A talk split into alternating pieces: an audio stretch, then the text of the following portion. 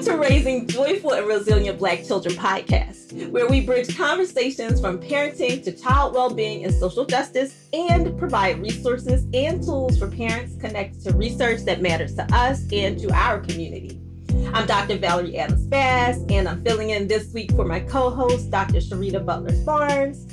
But without her, we're still going to do a wonderful job. Let's get started. Today on the show, we're going to explore the topic of Black mental wellness and teens. That's who I usually work with, so I'm super, super excited. Promoting accessible mental health resources.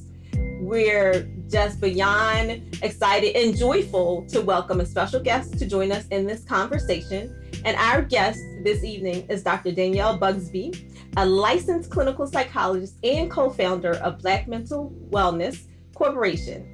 She's going to discuss the organization's mission with us and initiatives, as well as the newly released Healing Racial Stress Workbook for Black teens, and provide helpful tips for parents and teenagers to address mental health. Dr. Busby, welcome to the show. Thank you. Thank you for such a warm welcome. I'm so excited to be here to have this conversation today. Great, great, great. Dr. Busby, do you prefer me to call you Dr. Busby or Danielle? What do you prefer? Feel free to call me Danielle. Okay, so Danielle, I'm Valerie versus Dr. Adam Spare. So I'm Valerie, this is Danielle, and we're going to chat this evening. Thank you for joining us on the Friday evening. Can you tell us about your background just to get started before we delve into the topic? Tell us a little bit about your background and what inspired you to create Black Mental Wellness with your colleagues. Yeah, absolutely. So like you said, my name is Dr. Danielle Busby, and I'm originally from Detroit, Michigan. And growing up in Detroit, I got to see a range of different outcomes and circumstances, and I really saw the interplay of mental health. And so I also noticed that within the Black community specifically, we weren't always having conversations about mental health or the role that it was playing. And, you know, as I went on to do undergraduate training at the University of Michigan and I went on to my doctorate program, at George Washington University in Washington, D.C., I realized that there wasn't enough discussion about it, conversation about it, research about it. And I felt really passionate about ways to increase awareness, decrease stigma around mental health and mental health treatment in the Black community specifically, and really emphasize strategies like coping mechanisms, et cetera. And so Dr. Nicole Cammack, she's our president and CEO of Black Mental Wellness. She was kind of the leader in bringing us all together three of the four of the founders went to George Washington University. We were in the graduate program there, and Dr. Sharon Lambert was our advisor, but we were there at different times. And so that general connection kind of brought the three of us together, as well as Dr. Dana Cunningham, who worked Dr. Cammack at a different point in her training. And we just all had this general passion for ways to decrease some of the barriers that we saw to treatment, as well as just like the available resources to people that look like us. That is awesome. And that's a mouthful. So I just want to ask for you to just unpack a little bit. And we have lots to talk about in our short time together. Would you tell us a little bit first? It sounds like you had good training, good mentorship that brought you together, even though you, you know, maybe your academic paths didn't intersect. It's wonderful that you now have this organization to help Black children and Black families. So thank you, thank you, thank you. And kudos for the dynamic training that you received, as well as seeing the need and responding to it. So when you say it wasn't talked about, you know, it wasn't a conversation, it wasn't being addressed. Can you give us a definition that we can understand and bite into for mental health and what you mean by it wasn't talked about or it wasn't being seen? Yeah, absolutely. Thank you for even asking that question to make it even more clear in the sense that when we say it, we're talking about anything related to mental health. So that's formal diagnoses, that's symptoms of stress, just more generally. And sometimes in the Black community specifically, we felt like if the conversation went to something specific to mental health, there was a hesitation, there was a pause as it related to connecting. And we sometimes saw that as a relationship to other aspects of the Black community that interfered with that. So maybe thinking that like when we talk about Christianity or spirituality, for example, like you're not Christian enough if you're having these problems, or maybe you're just not believing hard enough, right? Like, so those are examples. But Dr. Cammack, she talks about how she was working in the VA at the time and she was working with Black women and she noticed that there weren't many resources that really spoke to them. And so she actually went home and found like an Ebony magazine article that talked about this idea of like the strong black woman and how that's impacting our mental health. And she used that in her therapeutic sessions. And so thinking about the fact that there wasn't everyday available resources for clinicians in this way, you know, we became really passionate about like how are we actually speaking to this patient population in a way that's meaningful, that's connecting. Sometimes people will come in for treatment but then we won't, sure. won't see them for some time because maybe they don't feel like they're understood or there's a connection. So these were all things that we were seeing in our own clinical work, and we want to do something about it. Awesome. Thank you for sharing and giving that depth of context. So, what is mental health and where do we see it and what does it look like, or what are the conversations in our community as well as in the professional you know context. So this idea that I know that APA has standards or multicultural standards for clinicians, but perhaps they were not meeting the needs or helping support clinicians who work with Black families, Black women. I know today we really want to talk about working with Black teens. We might have to circle back on another day or time to talk more about Black women. So, when you're thinking about that, how does your organization, because you did mention that even this idea of reaching out for Ebony or Essence magazine, of integrating that into your clinical sessions, how does your organization provide access to evidence based information, right? Because your client may not necessarily sit around and read right a clinical article but if you're using these resources both evidence-based as well as layman's resources you know how do you make those and provide access to your clients and what other resources about mental health and behavioral topics do you share and provide that speaks to a black context acknowledging that blackness and a black identity is not monolithic. Absolutely. I love that question as well. And you know our goal was to really think about what is someone going to really understand. So sometimes i make the joke that when we talk about mental health or we talk about different providers i feel like it's alphabet soup. There's a bunch of different acronyms at the end of someone's name. And if you're looking for a provider you may or may not know what all those things mean as it relates to their training? What do all those things mean as it relates to how they're going to present in a session? And so I think sometimes we put too much pressure on the individual to know these aspects of our field and we don't kind of make them accessible or we don't explain them anywhere. And so one of our missions was to answer some of these topics. So on our website, which is www.blackmentalwellness.com, we offer free resources related to these various mental health topics.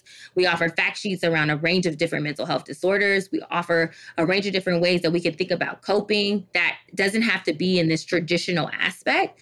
And I think that's been really helpful. We also have a really strong social media following where we're able to produce material that is based on what we know from the literature, but it's just presented in a way that the everyday person can really understand and then utilize. Because I think sometimes in academia, we get caught up in what looks the best how are we presenting it and presenting it sometimes in this very academic way and it's not always you know effective for the person that doesn't understand academia it's a very small percentage of you know the people that i'm really passionate about changing things for you know what i mean that understand some of these aspects and it's not a matter of mm-hmm. intelligence mm-hmm. or not it's just a matter of exposure to the topic itself sure that makes sense and also i would add that apa the american psychological association does have multicultural accreditation where therapists clinicians do have to have the professional development but it doesn't necessarily require it to be on working with Black patients, right? Black parents or Black children. So thank you for your resource for having the websites that's specific to Black families and Black children.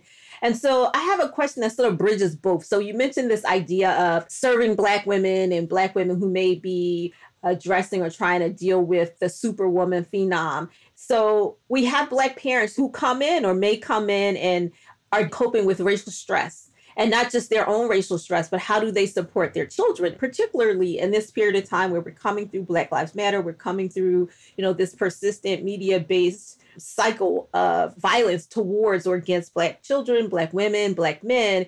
And so, how did you move into this book and move into we need to be specific in how we support teens? Mm-hmm.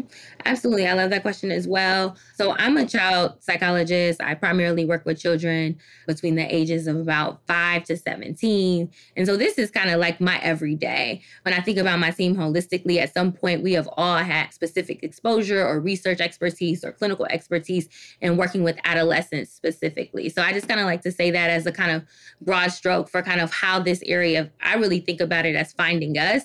And, you know, the first tip I always try to give parents is that, you know, kids are watching you. They're paying attention to you. They're paying attention to how you're responding to things and what you're doing. And so remembering that you're really a model for them for dealing with stressful things, for dealing with the unfair realities of our world, right? And so how you talk about them, how you relate to them, how you engage with them, your child is going to follow. So I encourage parents to be honest I encourage parents to have the conversations and have them often. So that's a very normal part of their existence with their child, and that they can have an understanding of where their child is on a range of those topics you presented, right? It's so much that can be said about how we can go about this or what's best to do. But it's really about being engaged in that process with your child that you can take each step, one step at a time, and in alignment with where they're at and what they're being exposed to. Mm-hmm.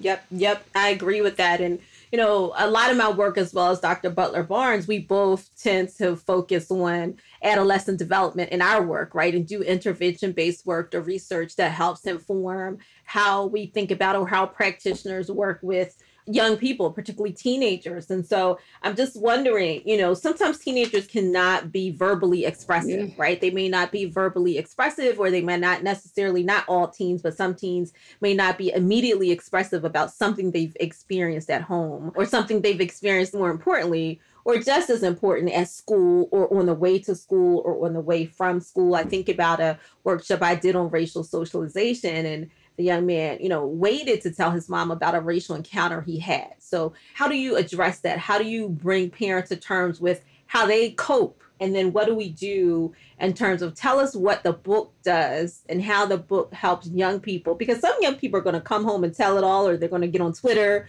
right? Or they're going to make a little video about it, or going to be on YouTube. But some young people are going to think about it you know, and think about how is my mom or dad going to respond to this? How's my guardian going to respond? So what are the key elements of the book that speak directly to teenagers in a way that parents can support them? Yeah, such a big question. So many different components of it that I really want to respond to when I hear the question, like, how should we use this book? Like, I love that it is a physical, tangible entity to begin a conversation. And I think sometimes parents, that's the first thing they tell me. Like, they struggle so much with, like, how do I start this conversation? What do I say? Where do I go? They almost want me to, like, copy and paste exactly what is the words that I'm supposed to say because it feels overwhelming, because it's really important, because it's an emotional conversation. I like to let parents know like the things you're feeling around this conversation are normal. They're expected. Whenever you're talking about the safety of your child and you want to educate your child on what that looks like and what that means, we expect you to have big feelings about it. So I like to, you know, let parents know that that's where we're starting and that's okay. And then moving into that, like have fun with it. I love that our workbook really lets kids be creative. It lets them be intentional as it relates to planning or thinking about things. So yes, we know some of these things happen. Sometimes I think kids need to know that, right. you know, they can relate to other youth around this or they're not the only one that's experiencing it. But it's all about acknowledging that it's happening and then what are we going to do about it? And I love that the workbook provides sure. so many different strategies for how to explore it, how to have conversations about it, how to explore it deeper. And that's why I think it really speaks to a range of different ways in which we can approach teens at different developmental stages, right? Your preteen may be more open your older team may be too cool. You might need to give it to them and let them hang mm-hmm. out with it sure. for a while. And that's right. cool. We're cool with that. But I think it allows to begin the conversation and to begin some processing around the very real thing we're all worried about and, you know, trying to come up with tangible ways of responding to. Right, right. So I want to follow up with a couple things that you said because, as you said, right, there is a continuum in that adolescent lifespan, right? Whether they're preteens, mid teens, whether they're in their early adulthood and so when you think about the book, I have maybe two questions. Is this something that you find yourself recommending parents share with their young people, or is this something that you're seeing young people and you share with them directly? How do you introduce the book into the context? And does this become part of therapy? Is this therapeutic homework? How do you see this book being used? Or perhaps it's a family that therapy is not accessible to them financially. That's another conversation. Or perhaps they are in a space where they're feeling like, you know, I don't know if this is the best thing for me. So what do they do with this book? How do they access this book and how do you use it? Absolutely. So the beautiful thing I think about this book is that the various different people involved in this exposure, context involved is how we envisioned it when we created it. So depending on who you are to a youth will really depend on how you introduce this book, right? So if you're okay. a parent, for example, the way in which you introduce it can range in a lot of ways. It can be more intimate. It can be in thinking about how to use other everyday strategies like going to a cultural museum, watching a cultural show, things you do with your youth already, right? But then we're going to expand on it by exploring these additional things. Maybe you haven't started that conversation with your youth and you want to sure. have a catalyst for how exactly. to do so. That can be the beginning, right. and you can explore all these different ways of doing so from there. If you're someone's teacher, what are you seeing your students experience? What are you seeing your students being exposed to? What activities from the book really speak to that for them? What parents may need access to the book from them? Are you a mental health Absolutely. provider? I know one of my favorite images in our like extra worksheets that we provide for free online is like the image of the body it has a really cool little afro, which I was intentional about making sure we included in the book. But it mm-hmm. shows mm-hmm. like where in the body do you feel the things, right? Like we all feel anxiety, sure. we all feel stress. Sure. Helping youth identify is it in my chest? Is it in my stomach? Is it in my hands? Like what does that look like and what does that mean? If we increase their awareness, we can increase their ability to then change that cycle for themselves. So sure. I think it can, you know, show up in a lot of different ways in a lot of different settings. And that's why I'm so excited about it. Great. And I agree with you. And it's, you know, one of my mentors, Howard Stevenson, who does a lot with the recast theory and racial socialization. We talk about that. He wrote the foreword. Where you feel. Right, right, right. Locating where you feel. Exactly. So you know exactly what he talks about. And the same as you, like, where are you feeling the anxiety? So that's super important. And then I think the other thing to talk about or think about really is there are some parents, so racial socialization is this process that parents are going through to ideally, right, to prepare the children to navigate living in the racialized society where they're going to be seen differently. But we do know that there are some Black parents who don't have that conversation, right? There's some Black parents who may decide that I live in a particular zip code and that protects my child. And perhaps there are fewer of those children after COVID 19, after seeing so much of the violence against Breonna Taylor, against a George Floyd, you know, starting way back with you know, Trayvon Martin. But there are some parents who don't know how to have that conversation, right? And then there's some Black children who are being raised by non Black parents. So, absolutely, you know, how do you share this book or the idea that you can share this book as a starting place differently for those parents from those parents who may already be proactive? I like the idea that different parents can approach it in different ways. I do want to follow up and see if you can give us some examples. You mentioned that when young people are using this book, they can be creative, that they can be thoughtful, depending on where they are. So, can you give us like some bullet points or the types of ways that young people can engage with this book? Yes, absolutely. So first I'm going to answer the question related to how can different parents from different circumstances really engage with this book.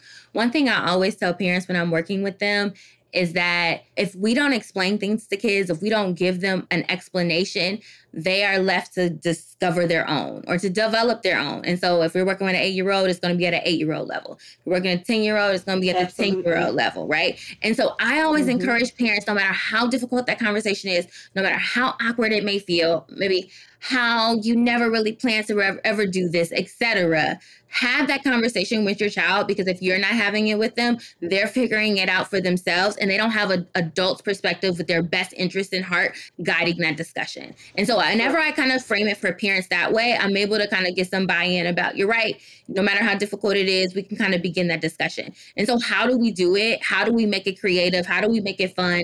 It's so many different strategies. So some of it is through like artistic expression. We know that kids show up in a lot of different ways. So we make areas in the workbook where kids can draw Uh, some of it is kind of looking at a case example or a scenario of some kid that they maybe they relate to, right? And what they went through and how they relate to that series of situations or steps and where they kind of fit in with that. We really wanted to be diverse in our way of approaching the topic because we want to engage all kids, right? And so kids are diverse. And like you said, Black people are not one particular way. We exist in all these different ways. So we tried our best to be, you know, inclusive of that experience in its entirety. Great. I'm so glad to hear that. And I think it's good for our audience to think about that too, because oftentimes we do run into when we're doing research particularly if we're doing empirical data collection we will run into parents who say i don't know what to do with this or this happened i never expected it to happen. And in my work, when I look at media, so I love this idea of culturally congruent image, right? The conversations that young people have around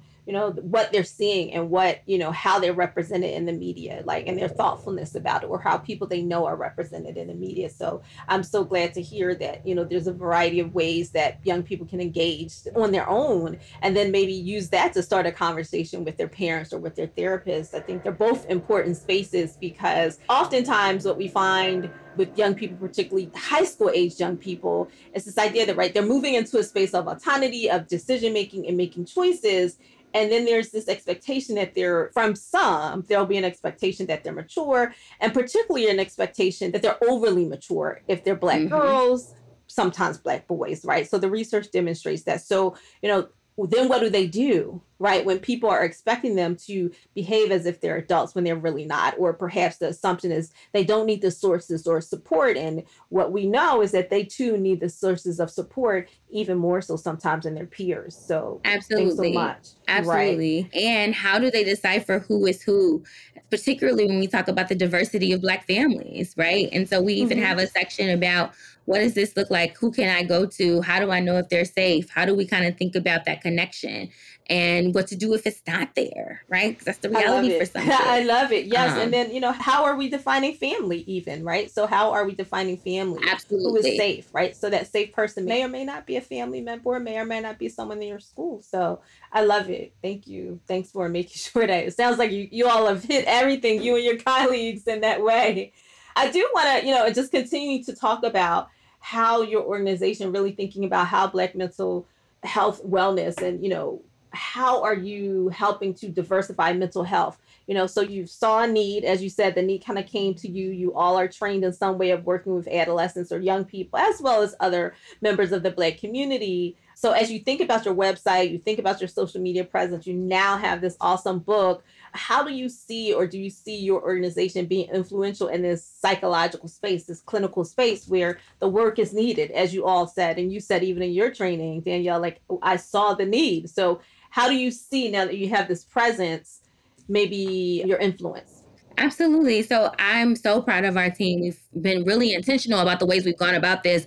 One, we have a national training program where we have a number of mentors. We have about 20 mentors approximately each year that then take on mentees. And these are all people in the mental health field. And this is all about you thinking about college, graduate level students that need support and mentorship as it relates to wanting to be in the field of mental health. We partner people up and we want to, you know, use this as a platform for them to grow, right? A lot of times people tell us, I've never had a mentor, I've never had a mentor that looks like me.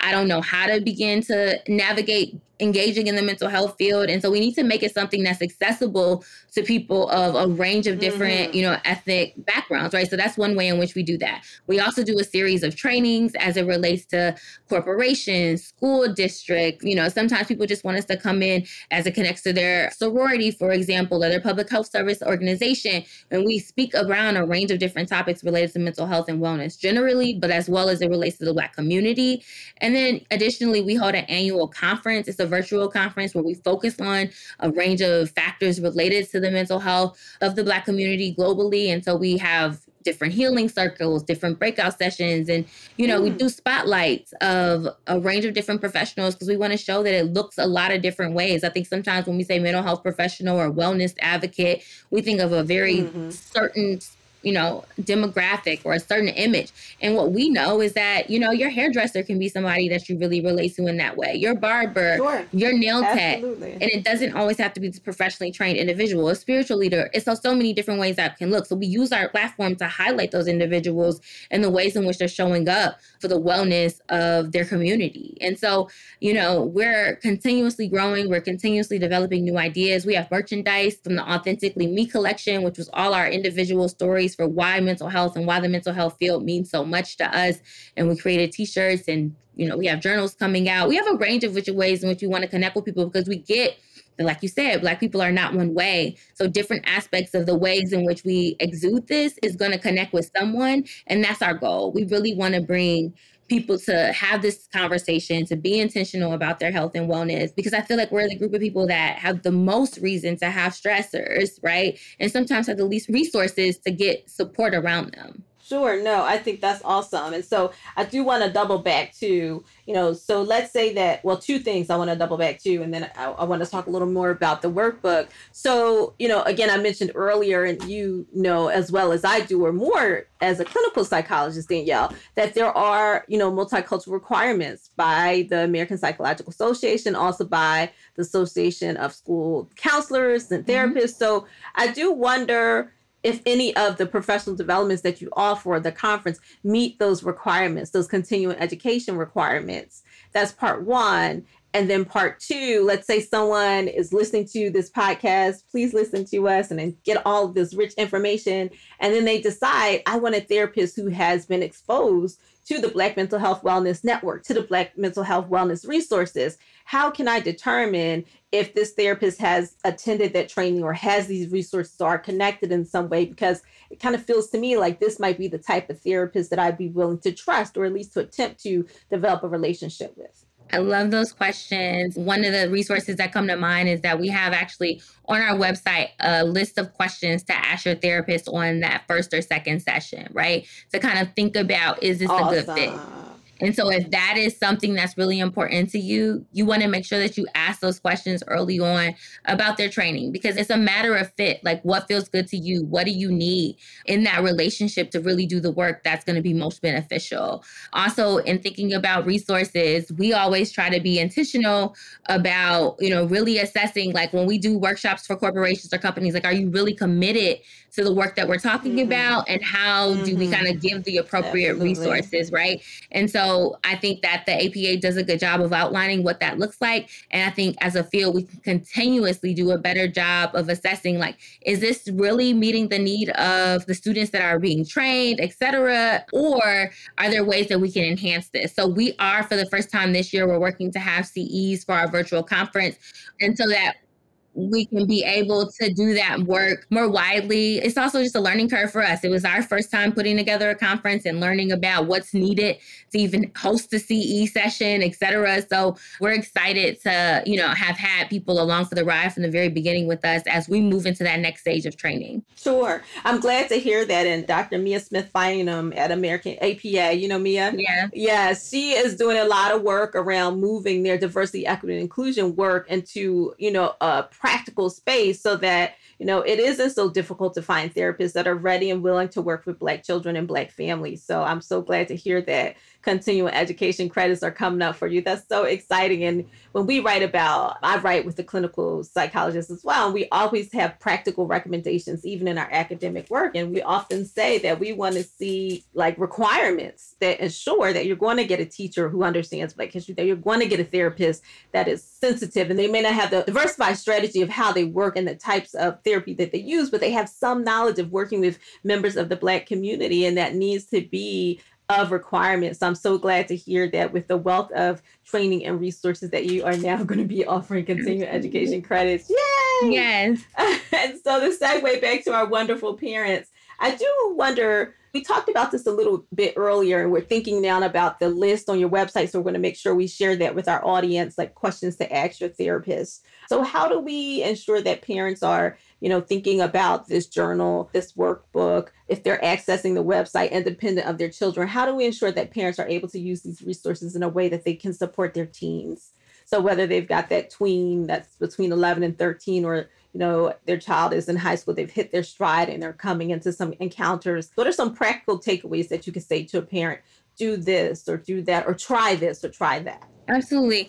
So, first, again, I think sometimes when we talk about this topic, parents tell me they're like, okay, I'm going to have the conversation, or how do I have the conversation? And it insinuates that it's one conversation. The reality is it's many, right? So, we have to like open our mind and expose ourselves to the idea. It's not having one conversation, it's not done after one time, much like many other things that I hear parents say that you have to remind kids of multiple times. This sure. is it's not be, one and done. right. Like, this is going to be that conversation. It's definitely not one and done done, especially this topic. And I think too, it's important again, like I think modeling is a really important thing. So I think you can be honest with your kids. I think sometimes we don't think kids are as resilient as they are, and we want to shield them from a lot. And it leaves a lot of holes in regard to their understanding. And so I actually encourage you to be honest with your kid to a developmentally appropriate stage or level, right? About the realities of your own feelings. So when you see unjust things happen in the news, naming like, wow, I'm really sad about this thing that's happening and I don't really have the words to explain it. Or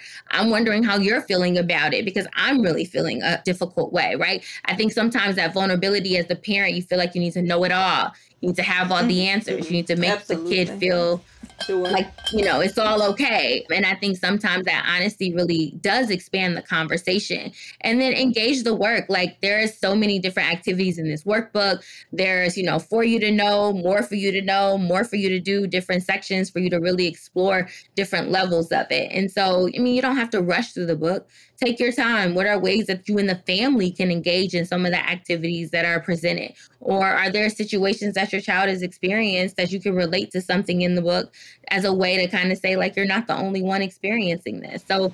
I can think of so many different ways that those conversations can begin. But I think in just, you know, being open to the multiple different ways it can go, I think it can really serve to be beneficial for youth experiencing racial stress and having a pathway to talk to adults about it. Absolutely. So I have two questions related to what you just said. I'm a digger, right? I do uh, multi-method research. I'm always having the survey and saying, "Can I ask you a few questions in addition to the survey?" So I do want to ask you mentioned this idea of there's more than one ways there's a variety and we've talked early on about you know hesitancy that may occur in the black community or therapists being unprepared so, what can we do, or how does this book, how does your organization, in addition to sharing evidence based information, help to address a stigma that may still exist within the Black community about mental health, right? So, this idea of mental health.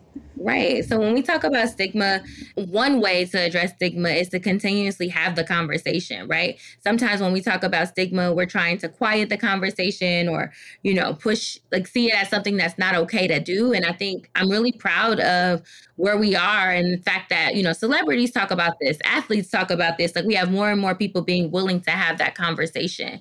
When I think about stigma, I also just think about sometimes there's just a lack of knowledge. Like, we have these ideas about what mental health is that don't actually fit what we know it is, right? And so as we continuously can talk about it in a way that a range of different backgrounds and people can understand it, I think that we have growth in that area. And we got to like I think as a field, we have to meet people where they are. I think sometimes we get like caught up in the academic world or the medical world of things and we forget the everyday like importance of like general understanding across things it doesn't have to have this big fancy word to it like can we explain this in layman's terms so that more people can be able to access and use the information. I think all those things are really important. Absolutely. Definitely, definitely, definitely. I have a part two short question, and then I know that I'm going to get the nudge, but we could talk about this ad nauseum. We keep talking. However, I did want to know how does this work when you have a black child or a biracial child who's perhaps being raised by a parent who's not black? And they know that they need to have this conversation. They, you know, like many parents, we want to protect our children. That's why we may be uncomfortable having the conversation or figuring out when to have the conversation because we do want to protect our children. But we also know that, you know, within a Black community with Black children, we often have to have these very pragmatic conversations.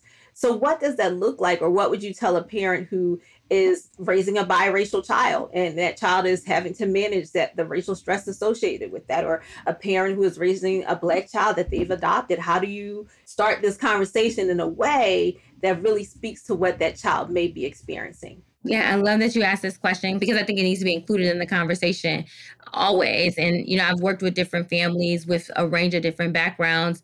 And you know, one thing I think that needs to happen from the like similar to what I just said is that like we need to be able to have the conversation. Like if it is awkward to you, right, or in your mind, being able to name, hey, I recognize that I'm of a different racial background than you. And so sometimes this conversation may feel awkward to some degree. But I think it's important for us to talk about it because I'm your mom.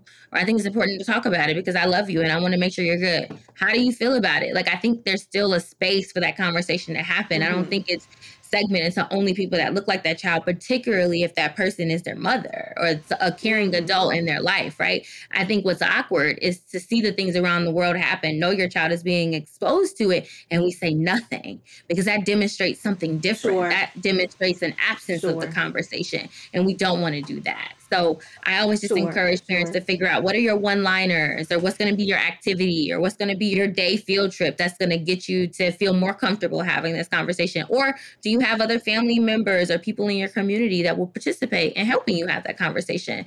So that isn't an off topic conversation for you and your mm-hmm, youth. Mm-hmm. Thank you for giving some practical, like, here's how to do it. I'm sure that our listeners appreciate that. And just thinking about that, and I mentioned this a little bit earlier how can individuals in the Black community access mental health resources and support where either the financial resources aren't there or the therapists aren't there? They're limited resources. I know that personally, I would say when I lived in Charlottesville, Virginia, I was driving two and a half hours to see a therapist. And when she checked online, she said, You're right. There are few therapists in your community. I said, I really don't want to put these miles on my car, but I do want a therapist who can appreciate and understand and have the credentials that I need. Since then, they've had more therapists, but there are communities where we know there may be none or one and they have a waiting list or the insurance doesn't cover it or maybe the therapists that are available only take cash and we are all not privileged to be able to say i can pay the going rate for a therapist so how can families access the resources, either getting access to a therapist because they're limited or getting access to resources because they're financial limitations. Absolutely. So first I'm going to answer the part about how can we just get access when there's all these limitations. So when I always ask kids, are you eating? Are you sleeping? Are you moving your body? Sometimes there are some very basic things that I think we can do as individuals to set ourselves up for a more positive outcome, right? So exercise is something that definitely helps us feel better. It boosts our mood, thinking about what's going in our body from a nutritional standpoint right? Like, and sleep. Sleep is so important as it relates to our mood. So, are those things happening for you? Beyond that, thinking about who your social support is. Who are you hanging around? What social support do you have available to you? Are there people that you could spend more time with because you think they're a really positive influence? That's an aspect of our overall wellness, right? And we know that sometimes, you know, these resources aren't available, but there are programs. For example, I work with a program, we do intervention via brief intervention. So it's up to six sessions, and we do it all via telehealth. And this is for youth specifically, right? So see if there are those types of programs within your area. Because if you live far away, sometimes having a virtual option is helpful as it relates to barriers. There are sliding fee scales available. Be sure to ask about those when you ask people who take private pay. You know, I'm really interested in services. Is there any way to do a sliding fee scale if I don't have insurance, for example? And then finally, I think another underused resource is mental health clinics on university campuses that have, you know, graduate students as trainees giving them mental health services. So yes, they're not licensed professionals yet, but those are some of the professionals that have the most support and, you know, there are licensed psychologists supervising those students on those cases. So I think sometimes we're afraid to engage in those as options, but they're really helpful when those additional barriers are up against us. Thank you. That's really helpful. And I think even if you are going to go to those resources, like as you said, at college campuses where there are clinicians in training, still take the list. Is that what you would say, Danielle? Still take the list on your website, right? The Black Mental um, Health Wellness website, where you're saying whether you're going to someone who's in training or someone who's already has their qualifications, take the list with you so that you can see if it's a good fit, right? Because just because it's low cost or no cost, that doesn't mean that you want to continue a relationship that's not not going to support your mental health. Would you say that? Absolutely. I agree with that 100%. But I just want people to know the range of ways in which you can look for services because I think we sometimes think of it in a very formal and, you know, uniformed way of doing so. Absolutely. So I just want to thank you for sharing, you know, what you're doing, what you've been up to, all of the connections, how the project came to be, as well as the book. I'm super excited. I only have a seven year old, but I'm going to go ahead and get the, get the journal anyway. She thinks she's 17.